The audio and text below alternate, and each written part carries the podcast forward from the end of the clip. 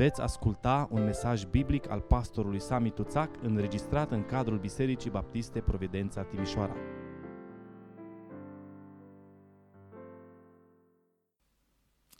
Vă invit să deschidem Sfânta Scriptură împreună în cartea Iosua și vom citi din capitolul 14, de la versetul 6 și până la versetul 15, pagina 248 în Sfânta Scriptură.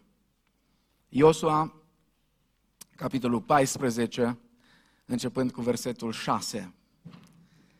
Fiii lui Iuda s-au apropiat de Iosua la Gilgal și Caleb, fiul lui Efune, Chenizitul, i-a zis, Știi ce a spus Domnul lui Moise, omului Dumnezeu, cu privire la mine și cu privire la tine, la Cades Barnea? Eram în vârstă de 40 de ani când m-a trimis Moise, robul Domnului din Cades Barnea, ca să iscodesc țara. Și am adus știri așa cum îmi spunea inima mea curată. Frații mei care se suiseră împreună cu mine au tăiat inima poporului. Dar eu am urmat în totul calea Domnului Dumnezeului meu. Și în ziua aceea, Moise a jurat și a zis, Țara în care a călcat piciorul tău va fi moștenirea ta pe vecie, pentru tine și pentru copiii tăi, pentru că ai urmat în totul voia Domnului Dumnezeului meu. Acum, iată că Domnul m-a ținut în viață, cum a spus. Sunt 45 de ani de când vorbea Domnul astfel lui Moise, când umbla Israel prin pustie. Și acum iată că azi sunt în vârstă de 85 de ani. Și astăzi sunt tot așa de tare ca în ziua când m-a trimis Moise. Am tot atâta putere cât aveam atunci, fie pentru luptă, fie pentru ca să merg în fruntea voastră. Dăm dar muntele acesta despre care a vorbit Domnul pe vremea aceea, căci ai auzit atunci că acolo sunt anachimi și că sunt cetăți mari și întărite. Domnul va fi poate cu mine și îi voi izgoni, cum a spus Domnul. Iosu a binecuvântat pe Caleb, fiul lui Efune, și i-a dat ca moștenire Hebronul. Astfel, Caleb, fiul lui Efune, Chenizitul, a avut de moștenire până în ziua de azi Hebronul, pentru că urmase în totul calea Domnului Dumnezeului lui Israel. Hebronul se chema mai înainte Chiriat Arba. Arba fusese omul cel mai mare dintre anachimi și țara s-a odihnit de război. Amin. Tată, stăm înaintea ta în seara aceasta și îți mulțumim pentru că uh, putem să ne închinăm aici, în locul acesta, înaintea ta. Îți mulțumim pentru prezența ta în viețile noastre și în mijlocul nostru în adunare. Doamne, ne rugăm acum să ne dai tărie să fim atenți la cuvântul Tău, să-L primim, Doamne, să-L acceptăm în viața noastră și mai ales dă-ne Tu, Doamne, putere prin Duhul Tău cel Sfânt, să lăsăm ca cuvântul acesta să lucreze în noi și dă-ne putere, Doamne, să-L împlinim în trăirea noastră cu Tine în fiecare zi. Pentru gloria numelui Tău ne rugăm. Amin. Vă rog să luați loc.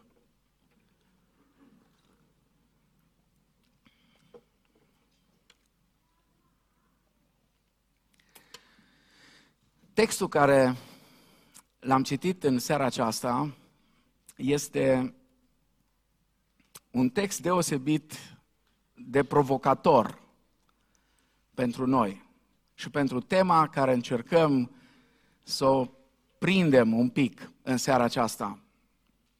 Și anume, am intitulat mesajul din această seară Depășește obstacolele din viața ta.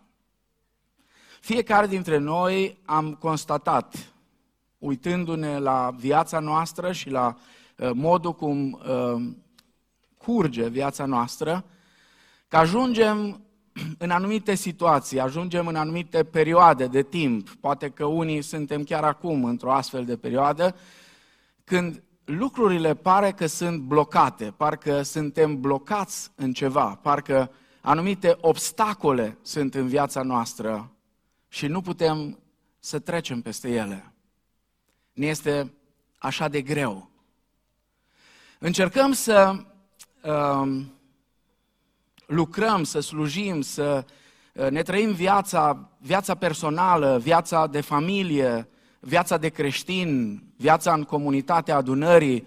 Încercăm să o trăim la potențial maxim și cu toate acestea constatăm că în viața noastră sunt anumite piedici, anumite obstacole peste care parcă nu putem trece. Uneori ne uităm la alții din jurul nostru și vedem că se mișcă foarte tare, foarte repede. Și lucrul acesta ne stresează în plus. Uitându-ne la alții și comparându-ne cu alții, de multe ori în loc să prindem curaj, să mergem înainte, parcă ne blocăm și mai tare. Ce-i de făcut? Cum putem să depășim obstacolele care adesea ne obturează viziunea, ne obturează direcția în care vrem să mergem. Și de multe ori parcă batem pasul pe loc.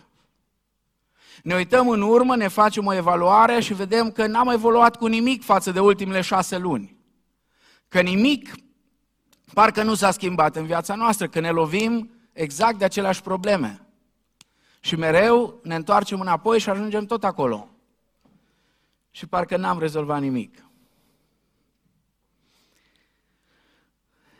Mă uit aici în pasajul ăsta, totdeauna, de fiecare dată când l-am citit, pasajul acesta pentru mine a fost o mare încurajare. Și uitându-mă aici, în, în pasajul acesta, am văzut cinci principii cheie pentru potențialul nostru, așa cum Dumnezeu ne-a creat și l-a pus în fiecare dintre noi. Cinci principii care le descoperim aici în viața acestui om pe nume Caleb, unul din mari lideri ai poporului Israel.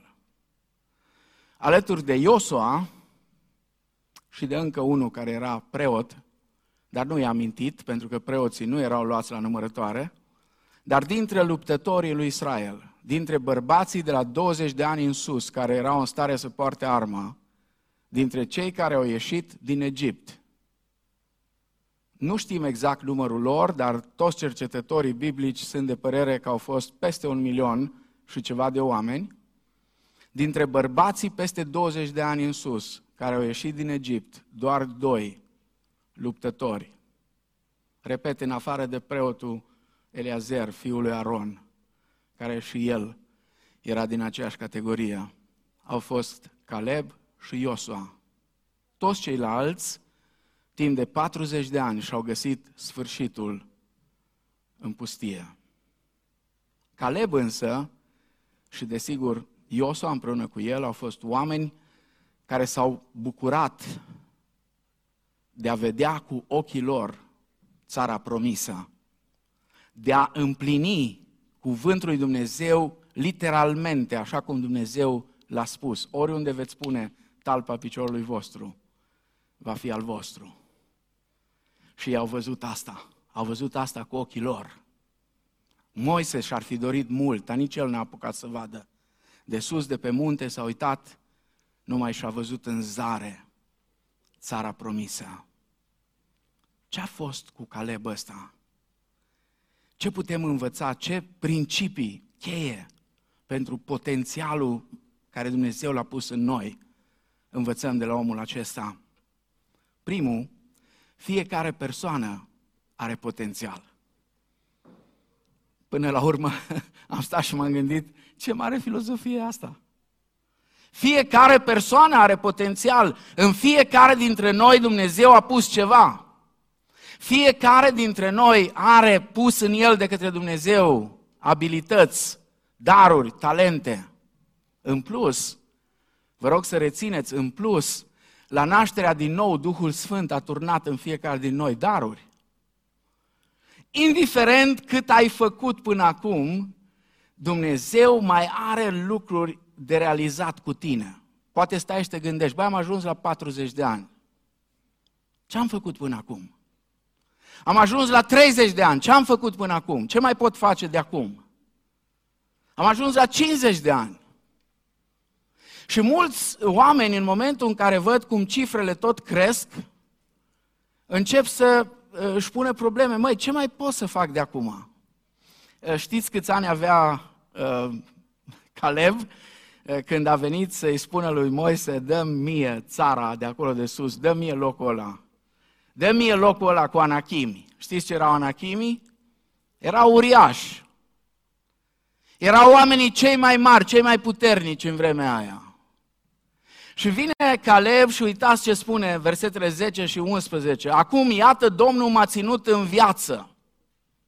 Cum a spus, sunt 45 de ani de când vorbea Domnul astfel lui Moise, când umbla Israel prin pustie și iată, acum sunt în vârstă de 85 de ani. 85 de ani. Și astăzi, spune el, sunt tot așa de tare ca în ziua când m-a trimis Moise. Am tot atâta putere cât aveam atunci, fie pentru luptă, fie ca să merg în fruntea voastră. Adică știți ce spune Caleb aici? Dacă e nevoie să fiu liderul care să conduc, nicio problemă, am aceeași putere. Dacă e nevoie să fiu un simplu luptător, nu e nicio problemă. Am aceeași putere ca și acum 45 de ani. Caleb a înțeles ceva fantastic, că fiecare persoană are potențial, indiferent de vârsta lui, indiferent de educația lui, indiferent chiar și de maturitatea lui spirituală. Pentru că nu suntem toți la fel de maturi spiritual, pentru că nu ne-am întors toți în același timp la Domnul, am venit pe rând. Și e normal ca în creșterea aceasta să fie diferențe. Unii sunt copii, alții sunt tineri, alții sunt părinți, spune Ioan, vorbind din punct de vedere spiritual. Dar fiecare are potențial. Cine ar fi crezut vreodată? Cine ar fi crezut vreodată că un băiat needucat, total needucat, care stătea și cosea și repara pantofi și pe urmă vindea la colțul străzii pantofii unchiului lui, va ajunge în foarte scurt timp să întoarcă pe dos toată America și toată Anglia și apoi toată Europa și toată lumea. Numele lui a fost Moody. Dar știți ce s-a întâmplat într-o zi? Moody a auzit o predică. Istoria spune că de la Gypsy Smith, un predicator care așa era numele ca și nația, că n-ai voie să zici acum multe, care nu era cu mult mai grozav intelectual ca și Moody. A auzit o predică și în predica aia s-a spus așa, lumea n-a văzut încă ce poate face Dumnezeu cu un om care e gata să se predea lui în totalitate. Și Moody știți ce a spus? Eu voi fi cu ajutorul Domnului, eu voi fi omul acela. Și așa a fost. Restul e istoria. Rețineți, vă rog, că e foarte important să nu, numai diavolul vine și spune că nu ești bun de nimic. Numai diavolul spune că nu mai poți să faci. Numai diavolul vine și îți șoptește și spune că oh, ai 70 de ani, ești ramolit. Oh, nu vezi că ai trecut de 50 de ani. Dacă n-ai făcut până acum, ce mai poți să faci de acum? Fiecare persoană are potențial. Am citit istoria unui, unui om din New York care a început o companie, la fel cum sunt companiile astea, Amway și altele care au început cu vânzările, nu era online pe vremea aceea, ci din casă în casă. Băiatul ăsta avea 14 ani și era analfabet. Mergea la școală, dar era analfabet, nu știa să citească. Și o profesoară i-a spus, nu o să se aleagă nimic de tine. O să ajungi în pușcărie, o să fie vai și mare. Era din Brooklyn, de undeva din zonele acelea cu bande sau din Bronx, nici nu mai știu, cartierele alea acolo prin New York, sunt câteva Uh, am nimerit odată cu, cu, cu Vlad Crâznic și cu Emanuel Dejeu, trebuia să ajungem undeva la o conferință care se ținea undeva la, în Manhattan, într-o parte, și din greșeală am urcat într-un tren din acela și ne-am trezit în Bronx. Uh, și mulțumesc Domnului și astăzi că am nimerit înapoi, că n-am văzut culoare albă pe acolo. Era totul, uh, știți, ca și cu arbitrii ăia, așa și ne-am întors repede acasă. Și profesoara asta i-a spus, nimic nu o să se leagă de tine. Nimic. Și știți ce a făcut? L-a luat pe cel mai bun din clasă, l-a bătut bine, da, bine de tot. L-a bătut și a spus, fii atent aici. Dacă nu mă înveți să citesc, așa o să te bat în fiecare zi, până mă înveți carte, până mă înveți să citesc. Și ăla s-a ocupat de el, l-a învățat să citească și apoi omul a început o afacere, când a terminat liceu, a început o afacere, a ajuns multimilionar și apoi a scris o carte. A ajuns să scrie și o carte. Cartea intitulată Doamnă profesoară, n-ați avut dreptate. Și acolo își expune toată viața lui. Vă rog, rețineți, fiecare persoană are potențial. Al doilea principiu care îl vedem aici în viața lui Caleb. Fiecare persoană a fost creată să-i aducă glorie lui Dumnezeu. Fiecare persoană. De aia ne-a creat Dumnezeu. Dacă o să vă uitați în mărturisirile de credință protestante, în fiecare dintre ele veți găsi de ce am fost noi creați. Care este scopul pentru care noi am fost creați? De ce suntem aici? De ce ne-a lăsat Dumnezeu pe pământul acesta? Am fost creați ca să-i aducem glorie lui Dumnezeu. Cum putem face asta? Sigur, fiecare dintre noi ne întrebăm. Putem face asta devenind oamenii care vrea El să fim. Auziți ce spune versetul 7? Eram în vârstă de 40 de ani când m-a trimis Moise, robul Domnului, din Cades Barnea, ca să izgotesc țara și am adus știri, așa cum îmi spunea inima mea curată. Așa cum îmi spunea inima mea curată. Dragii mei, Dumnezeu caută oameni care să-L slujească, care să-i aducă gloria. Și cel mai important lucru la care Dumnezeu se uită atunci când caută astfel de oameni este inima. Domnul se uită la inimă. I-a spus Dumnezeu lui Samuel când Samuel se uita să vadă cine-i nou rege al lui Israel. Așa cum îmi spunea inima mea curată.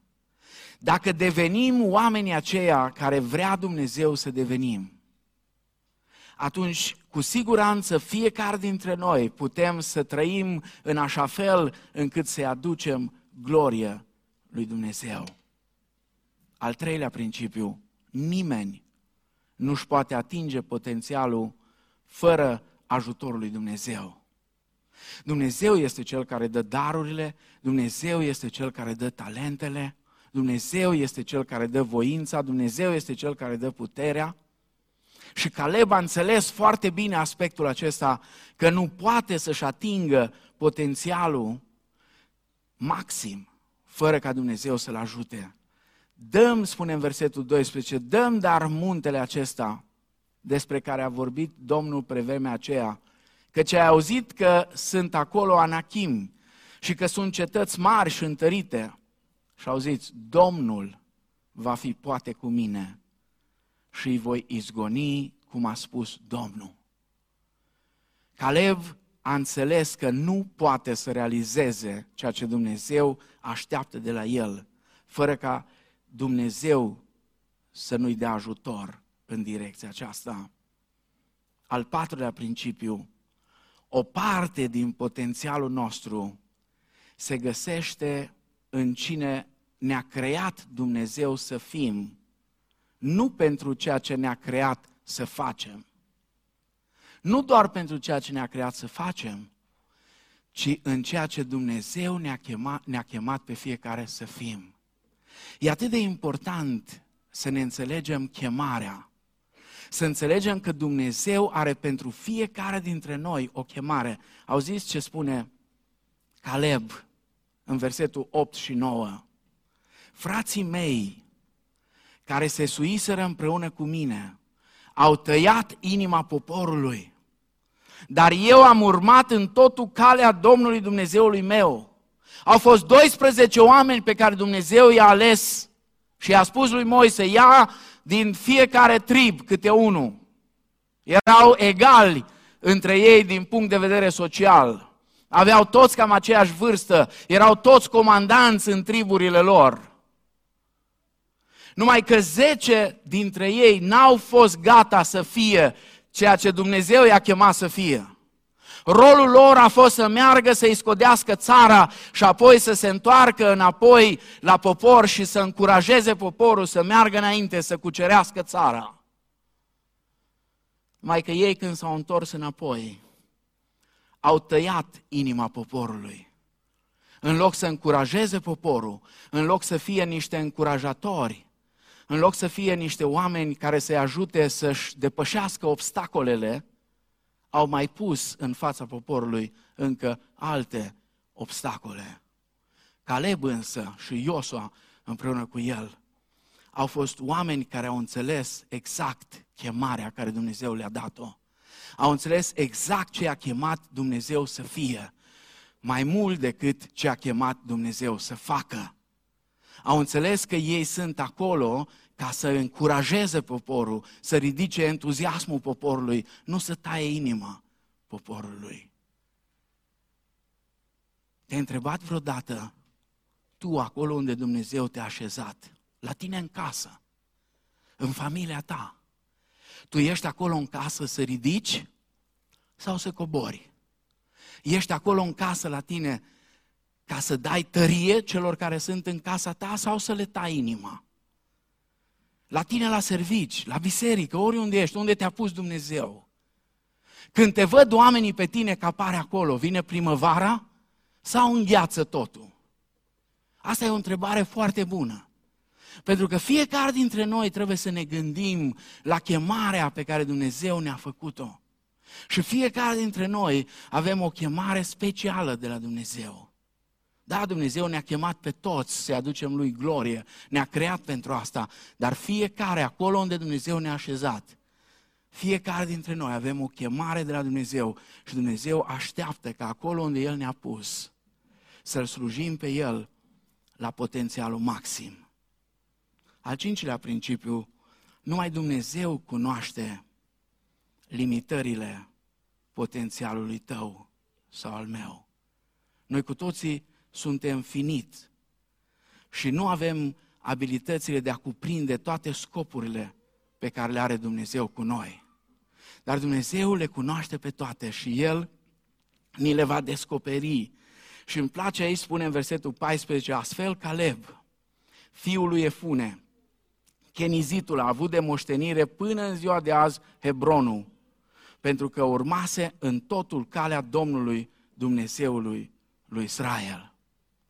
Acum, dacă ne uităm în Sfânta Scriptură, Caleb este doar un exemplu. Și vreau să vă mai amintesc două persoane, fără ca să intrăm în prea multe detalii, care la prima vedere păreau că n-au ce să ofere prea mult.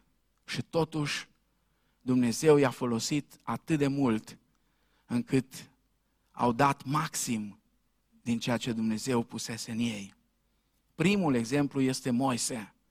Moise, la un moment dat, a fost un criminal, pur și simplu. A murit un om și părea că tot, absolut tot, ce s-a întâmplat în viața lui până la momentul acela s-a năruit. A fugit, s-a ascuns de faraon, a plecat din țară, a pierdut toate privilegiile care le avea, ca și moștenitor acolo în palatul lui faraon, a ajuns la oi, a ajuns să trăiască singur, departe de familia lui și cu toate acestea, Dumnezeu l-a folosit pe Moise într-un așa fel încât Scriptura spune nu s-a mai ridicat om ca Moise în Israel. Dumnezeu l-a folosit exact pe Moise, care pe lângă că era cum era, mai era și bâlbuit, mai era și fricos, mai era și omul care ar fi vrut să meargă oricine altcineva să facă lucrarea, dar nu el. Și cu toate astea Dumnezeu l-a folosit să-i conducă pe copiii lui Israel din robia egipteană și să-i ducă în țara promisă. Un alt exemplu este Saul din Tars, un om setos de sânge, un om care a avut drept scop uciderea tuturor creștinilor. Ăsta era scopul vieții lui. Pentru asta trăia Saul din Tars. Era atât de pornit împotriva creștinilor, încât a luat scrisori de la mai mari poporului să distrugă tot, tot absolut, să aresteze pe toți și să scape de toți. Și cu toate astea a devenit cel mai important misionar al tuturor timpurilor. Saul din Tars, care mai târziu a devenit Pavel. Nenumărați oameni din Scriptură nu păreau să fie candidații ideali pentru succesul pe care Dumnezeu i-a ajutat să-l dobândească datorită trecutului lor, datorită problemelor cu care s-au confruntat, datorită obstacolelor care erau în viața lor, datorită faptului că părea că n-au niciun fel de potențial. Aș vrea să înțelegem în seara aceasta, uitându-ne fiecare dintre noi în viața noastră, că trecutul nu dictează ceea ce Dumnezeu poate să mai facă în tine și prin tine în viitor.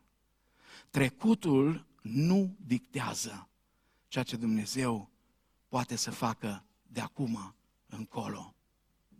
Dați-mi voie să vă prezint foarte pe scurt câteva obstacole care de obicei ne fac să stăm, să nu ne mișcăm în direcția în care vrea Dumnezeu să ne mișcăm și care în loc să ne ajute să ne îndeplinim chemarea și menirea care o avem din partea lui Dumnezeu, ne țin pe loc. Iar obstacolele acestea trebuie neapărat depășite. Primul obstacol, o perspectivă limitată. O perspectivă limitată. Dacă mă întorc înapoi la Iosua și Caleb și la ceilalți zece care au fost împreună cu ei în echipă, perspectiva celor zece era una limitată. Ei n-au putut să vadă decât la 2 metri în fața lor. N-au putut să vadă altceva decât cetățile întărite, oamenii aceia uriași, faptul că păreau că sunt fără putere și atâta tot.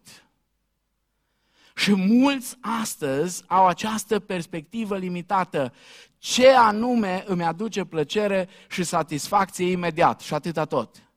Ce mă poate ajuta acum și atâta tot.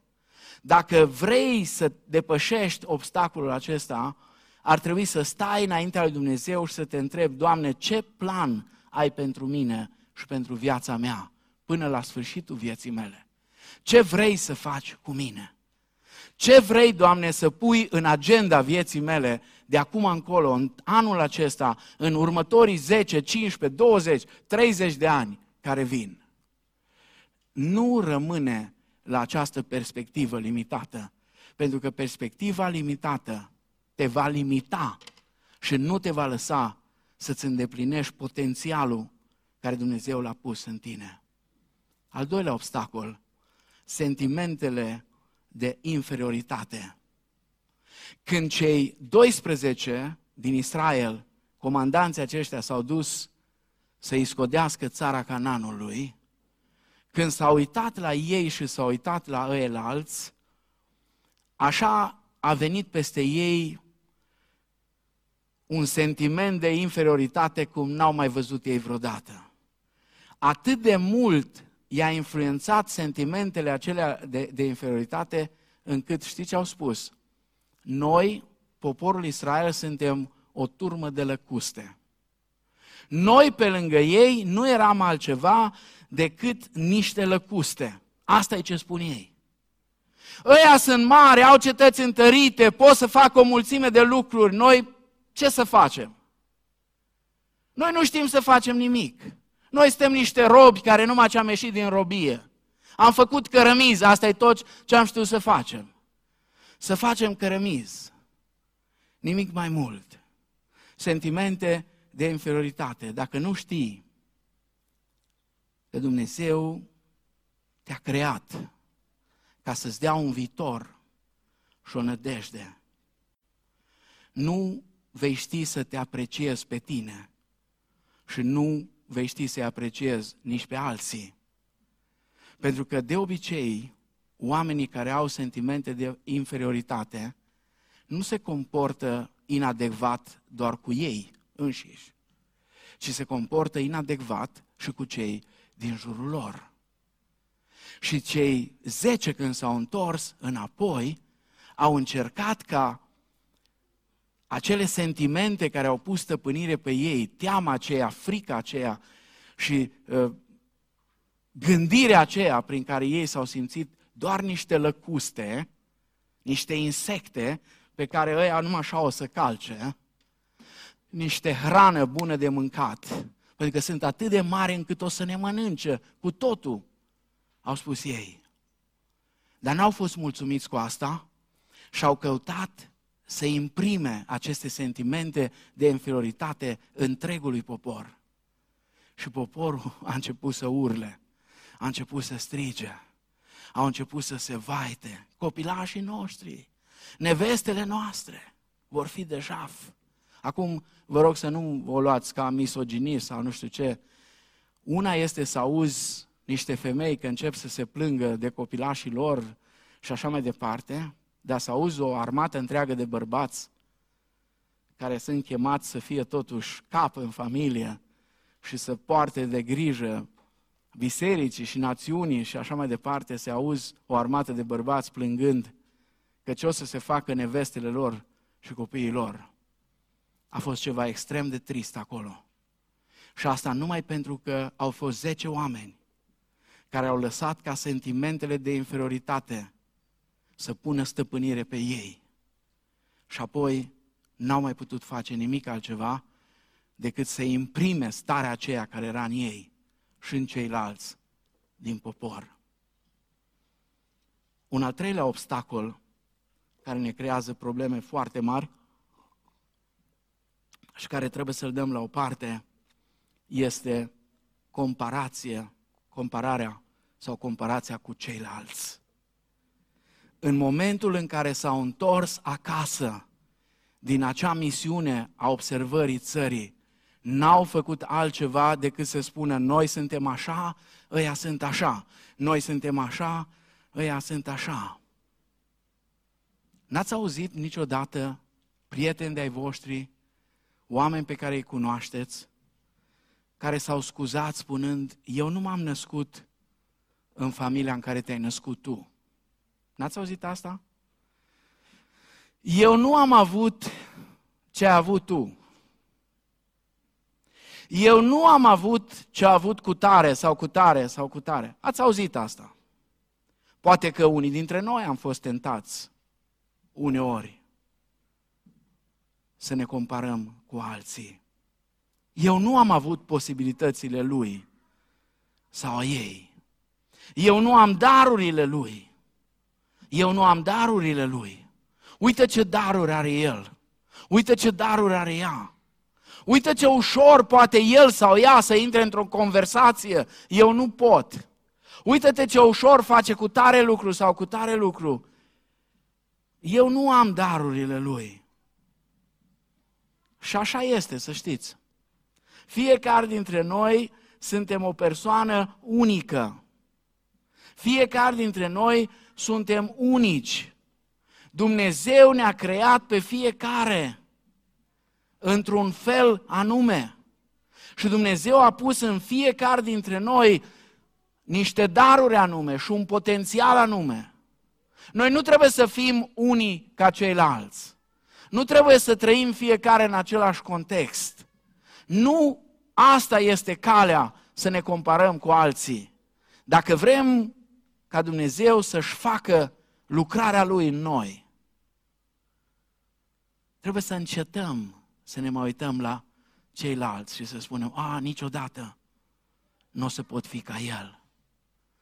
Pentru că Dumnezeu ne-a creat pe fiecare dintre noi unici, ne-a creat cu o valoare inestimabilă, cu o valoare fantastică. Al patrulea obstacol peste care trebuie să trecem este sistemul de gândire legalist. Sistemul de gândire legalist. Așa am fost crescuți. Așa am crescut ca și nație.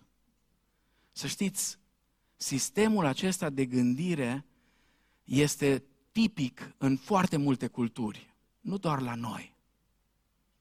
Era tipic pentru cultura lui Israel. N-au putut să înțeleagă ceea ce Domnul Isus le spunea, n-au putut să, n-au putut să înțeleagă harul pe care Dumnezeu l-a adus prin Hristos, n-au putut să înțeleagă mesajul Evangheliei care aducea eliberare din robia păcatului și din robia legii, pentru faptul că aveau această gândire legalistă, limitată. Și așa am crescut, am avut două liste. Sigur, nu ni le-a dat nimeni tipărite, dar le-am avut în fața noastră, am crescut cu ele. Ne-au influențat mai mult decât vrem să acceptăm vreodată. Lista cu regulile care trebuie făcute și uh, lucrurile care nu trebuie făcute. Fiecare dintre noi am crescut cu astea. Și vrând nevrând, listele acestea ne-au influențat și nu ne-au lăsat de multe ori să ne atingem potențialul. Cuvintele acelea teribile, noi niciodată n-am mai făcut așa ceva. Au ținut în loc biserici după biserici, oameni după oameni, mișcări după mișcări. Și nu le-au lăsat să-și atingă potențialul. Sigur, noi nu putem trăi fără anumite reguli și fără anumite principii. Nu există adevărată libertate niciodată fără limite. Dar aceste reguli și principii trebuie să fie din cuvântul lui Dumnezeu, nu trebuie să fie preferințele noastre. Domnul Isus s-a confruntat cu problema aceasta. S-a confruntat mereu și mereu în activitatea lui și în slujirea lui cu aceste probleme.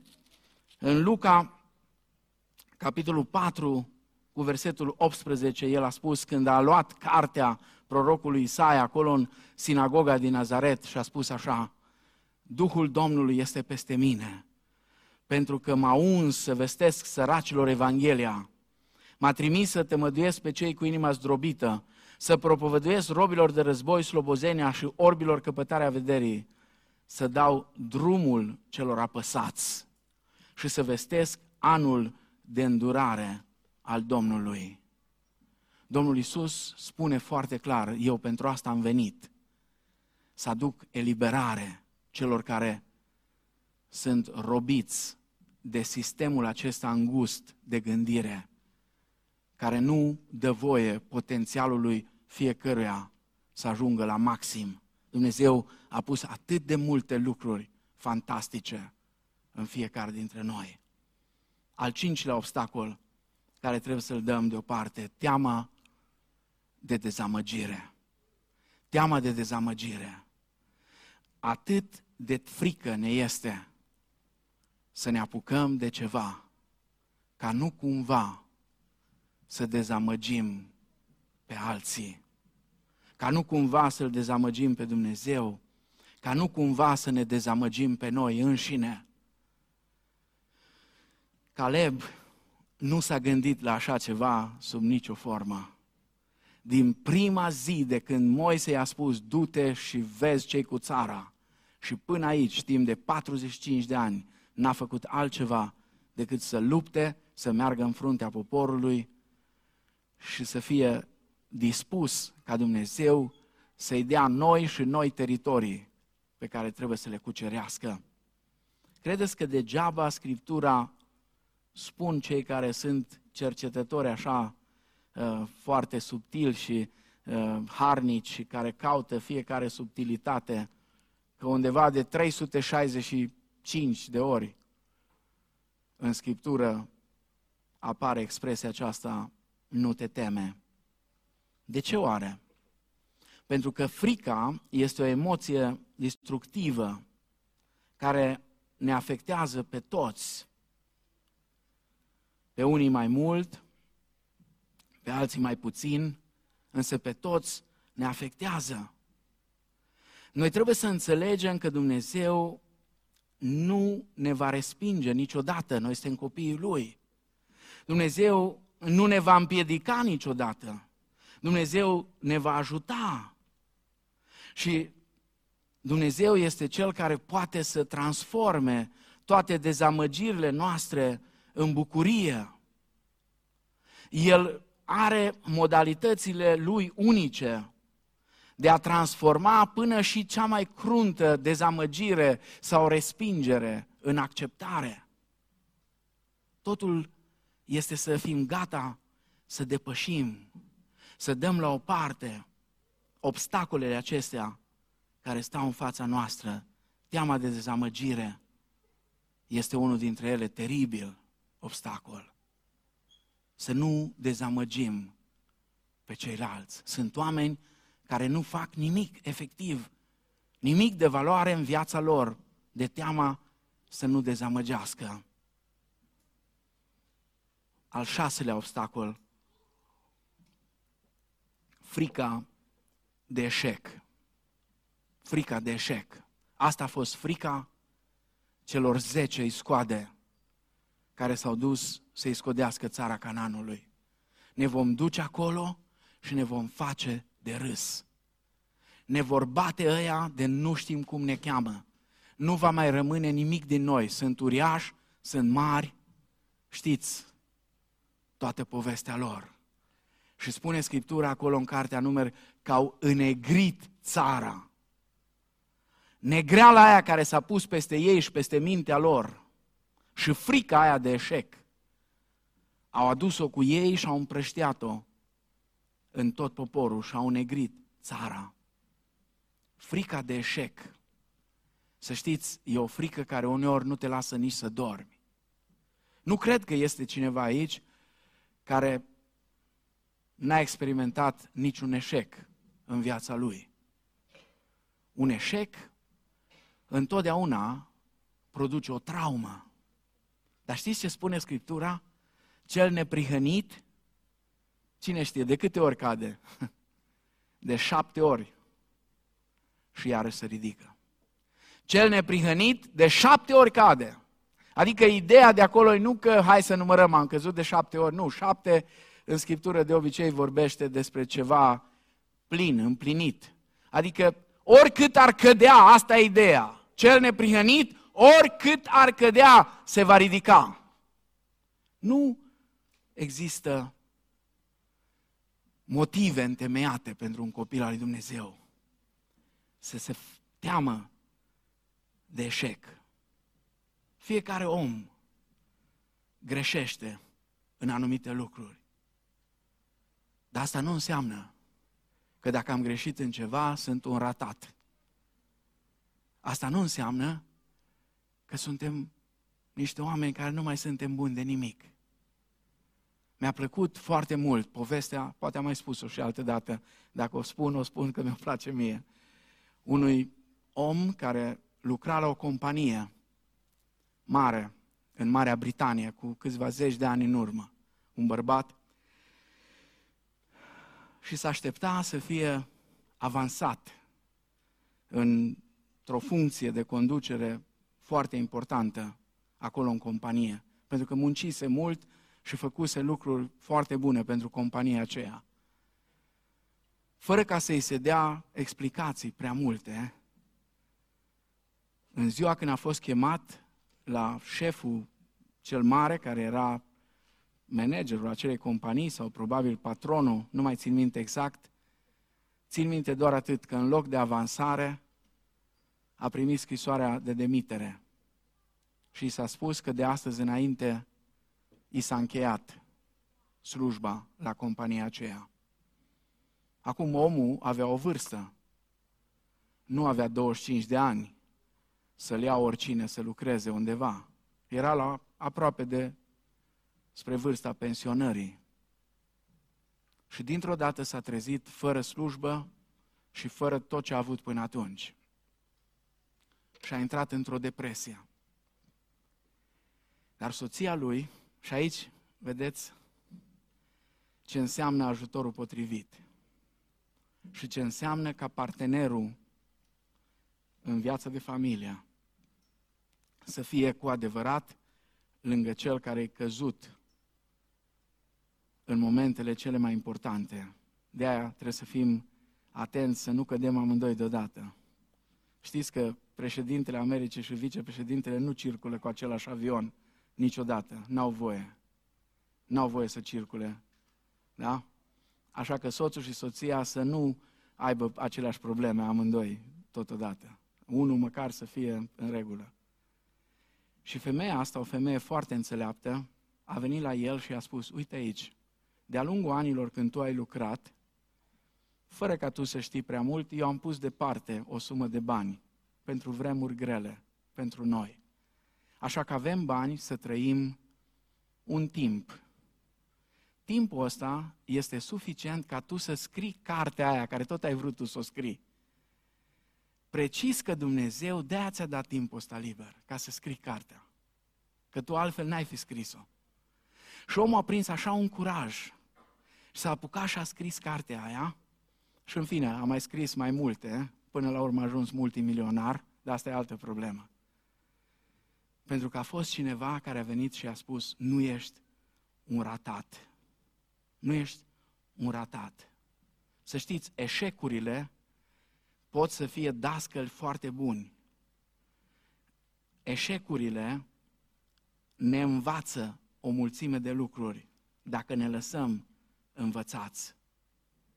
Dacă ne deschidem mintea ca să primim învățătura, inclusiv din această trecere prin eșecuri. Gândiți-vă puțin la Domnul Isus. În ochii lumii, Isus a fost cel mai mare ratat. Cel mai mare ratat. Un om care timp de trei ani și șase luni a rostit atâtea cuvinte solemne, atâtea afirmații extraordinare care până în final l-au dus la moarte. Și viața lui s-a terminat brusc, la 33 de ani, când majoritatea oamenilor din cultura lui abia atunci, de la 30 de ani, începeau să aibă ceva de spus în societate. Viața lui Isus s-a terminat brusc, chiar atunci. Dar Dumnezeu Tatăl nu l-a văzut așa pe Fiul. Isus părea în vinerea mare pentru unii că e cel mai mare ratat din vremea lui. Dar în dimineața învierii, învingând moartea, a demonstrat că este cel care are în control nu doar pământul, ci și cerul și întreg universul.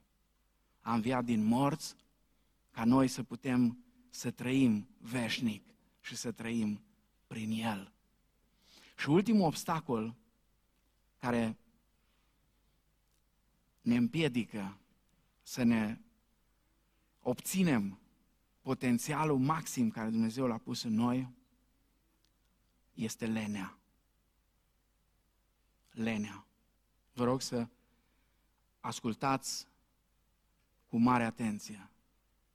Leneșul spune, zice Solomon, să mai dorm puțin, să mai ațipesc puțin, să mai visez puțin, să mai stau puțin. Leneșul asta spune. Dragii mei, Dumnezeu a pus în fiecare dintre noi un potențial fantastic. Însă dacă suntem leneși, nu realizăm nimic.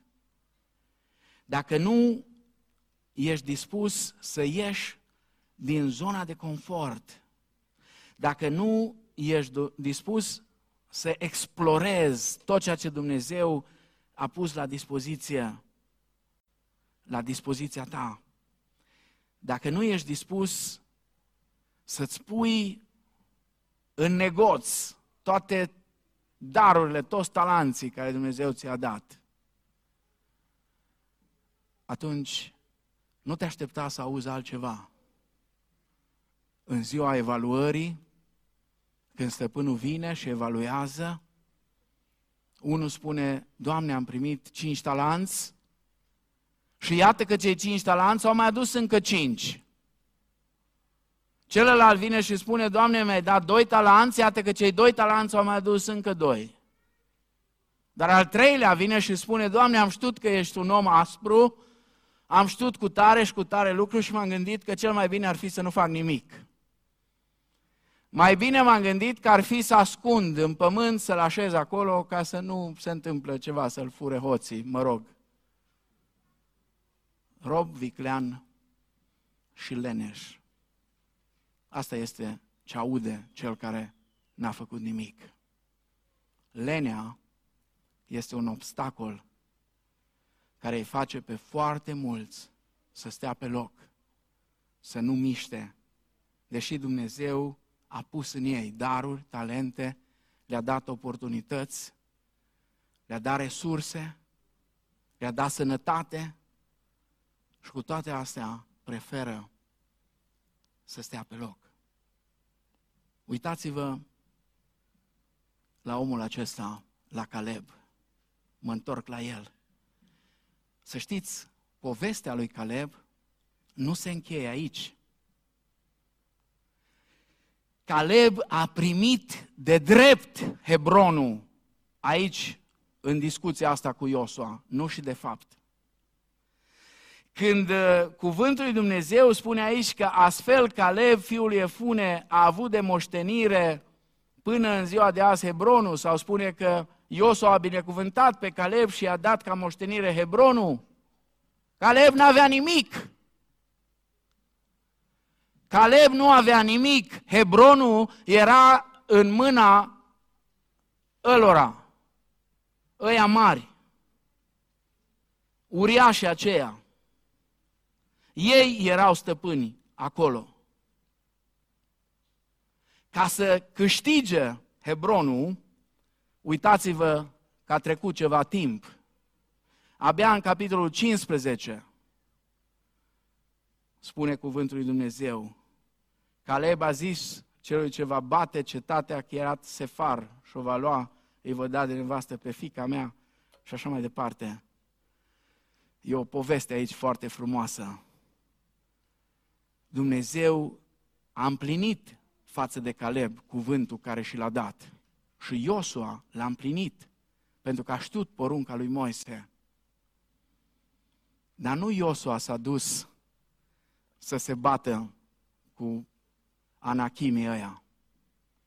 Nu s-a dus Iosua să cucerească Hebronul, să-i pună o fontiță roșie, pe urmă să cheme fanfara, nu știu de unde, că nu știu cine mai are fanfară, înainte toate evenimentele erau cu fanfara de la Curtici, dar nu știu, mai este, mai este, nu mai așa mare cum era. Dar să zicem că a chemat fanfara de la Ierihon sau eu știu de unde, nu. Nu, nu i-a pus fontiță roșie și să zică, uite, Caleb, Hebronul e al tău. Nu, Iosua i-a spus, îți dau Hebronul, e moștenirea ta, așa cum a spus Domnul lui Moise. Așa cum a spus Moise și așa cum ne-a lăsat Moise, poruncă, așa am făcut. Hebronul e a tău pentru totdeauna. Dar pentru asta, Caleb a trebuit să se înarmeze, a trebuit să-și adune familia, a trebuit să-și adune aliați și a trebuit să se ducă efectiv, să lupte și să cucerească Hebronul. De aceea aș vrea să închei cu o provocare pentru fiecare dintre noi. Așa, în patru puncte scurte. Primul, să ne ajute Dumnezeu să facem cât putem de mult. Amin? Să ne ajute Dumnezeu pe fiecare dintre noi, conform cu potențialul care ne-a dat, să facem cât putem de mult. Al doilea, să ne ajute Dumnezeu să facem lucrurile care El ne cheamă să le facem cât se poate de bine. Amin? De ce spun asta? Trăim într-o țară în care unul din sloganurile care le-am auzit de nenumărate ori, merge și așa. Sau n-ai cu cine. Merge și așa. În țara lui merge și așa sau n-ai cu cine. Dumnezeu ne cheamă pe noi să facem lucrurile cât de bine pot fi ele făcute.